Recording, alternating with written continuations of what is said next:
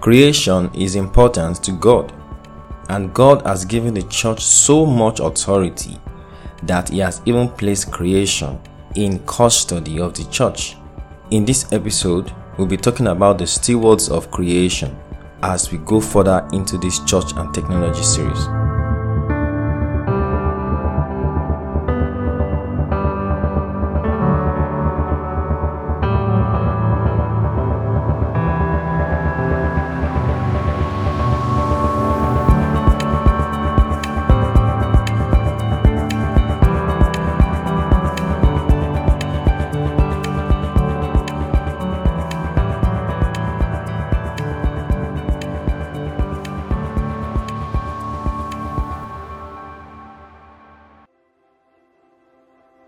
You might be wondering why technology?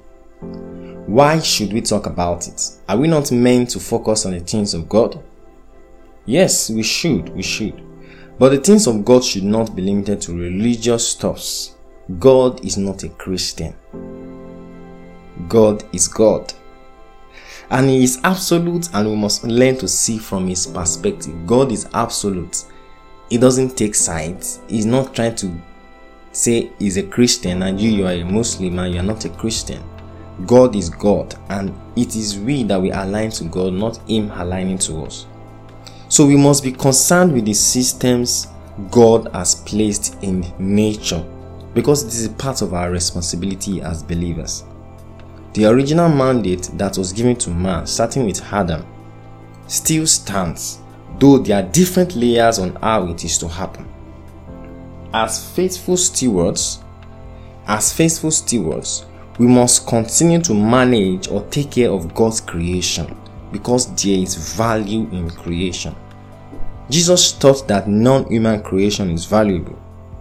He did this in his Sermon on the Mount by bringing the attention of his listeners to the fact that God is not only conscious of humans, he also cares and provides for the least significant of his creations, as emphasized in Matthew 6 24 um, 26 to 34, when he was talking about the birds of the air that neither sow nor reap, nor gather into barns, yet your heavenly Father feeds them. I'm sure that Bible verse rings a bell.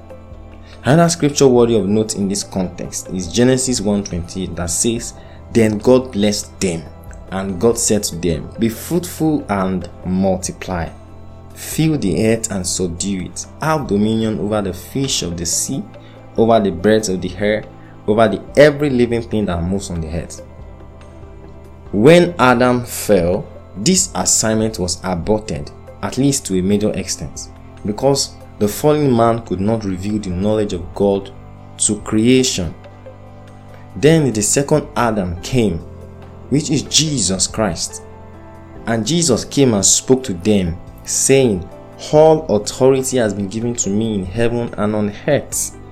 Go therefore and make disciples of all the nations, baptizing them in the name of the Father and of the Son and of the Holy Spirit, teaching them to observe all things that I have commanded you. And lo, I am with you always, even to the end of the age. And that's Matthew 28 um, 18 to 20. This was a recommissioning of man by Jesus Christ. But not just um, man, but this time around is referring to believers who have been reconciled to God, who whose spirits are now alive to God. They were told to disciple nations, and it is not just them, we are, because we that commissioning cuts across time, cuts across generations. And that commissioning also speaks to us today and even till tomorrow. And we are told to disciple nations through the knowledge of God. Nations here include geographic territories, ethnic groups, institutions, systems of government, and technological systems. These are nations and this is how we must see, you know, that recommissioning statement that Jesus gave in Matthew 28 18 to 20. He was not just talking about geographic territories alone, he was talking about ethnic groups, he was talking about institutions, he was talking about systems of government. We must disciple them. He was also talking about technological systems. And this is a great responsibility to every believer. But looking at it from God's view, God has given us everything that pertains to life and godliness, which includes the wisdom to govern creation, the wisdom to disciple nations. And so, there is nothing for us to be afraid of. This is not an overhacking assignment.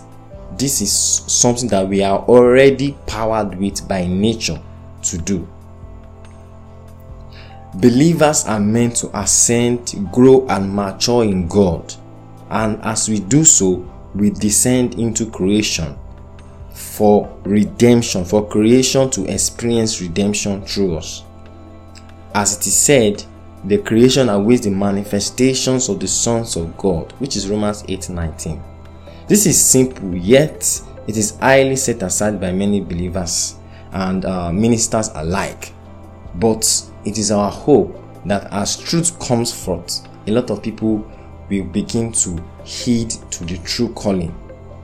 We must be fully involved in society to redeem the hearts, the thoughts, the ways, the technological systems of human civilization through the gospel of Jesus Christ. We must descend into sectors of the economy to redeem it as part of God's plan. God is a God of order, of government, and systems, and He expects us to be systematic in our approach to redemption. Starting from an individual level until we institute righteousness into every system, into every fabric of creation. This important assignment to every believer in Christ has now become more urgent than ever before. Why? Because the heart of man is becoming more grounded in evil. And naturally, this means inventors will become inventors of evil and abominable things.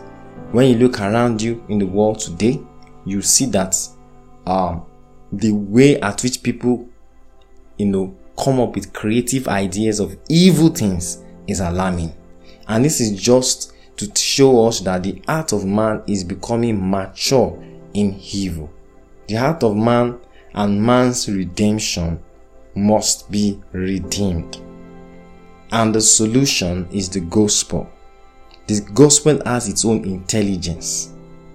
And we should not have it in mind that we, we, we should try to do it by our own intelligence. In the gospel, there is the intelligence that what that colonizes a system. The heart of man has been twisted since the fall and corruption plays out in our every invention.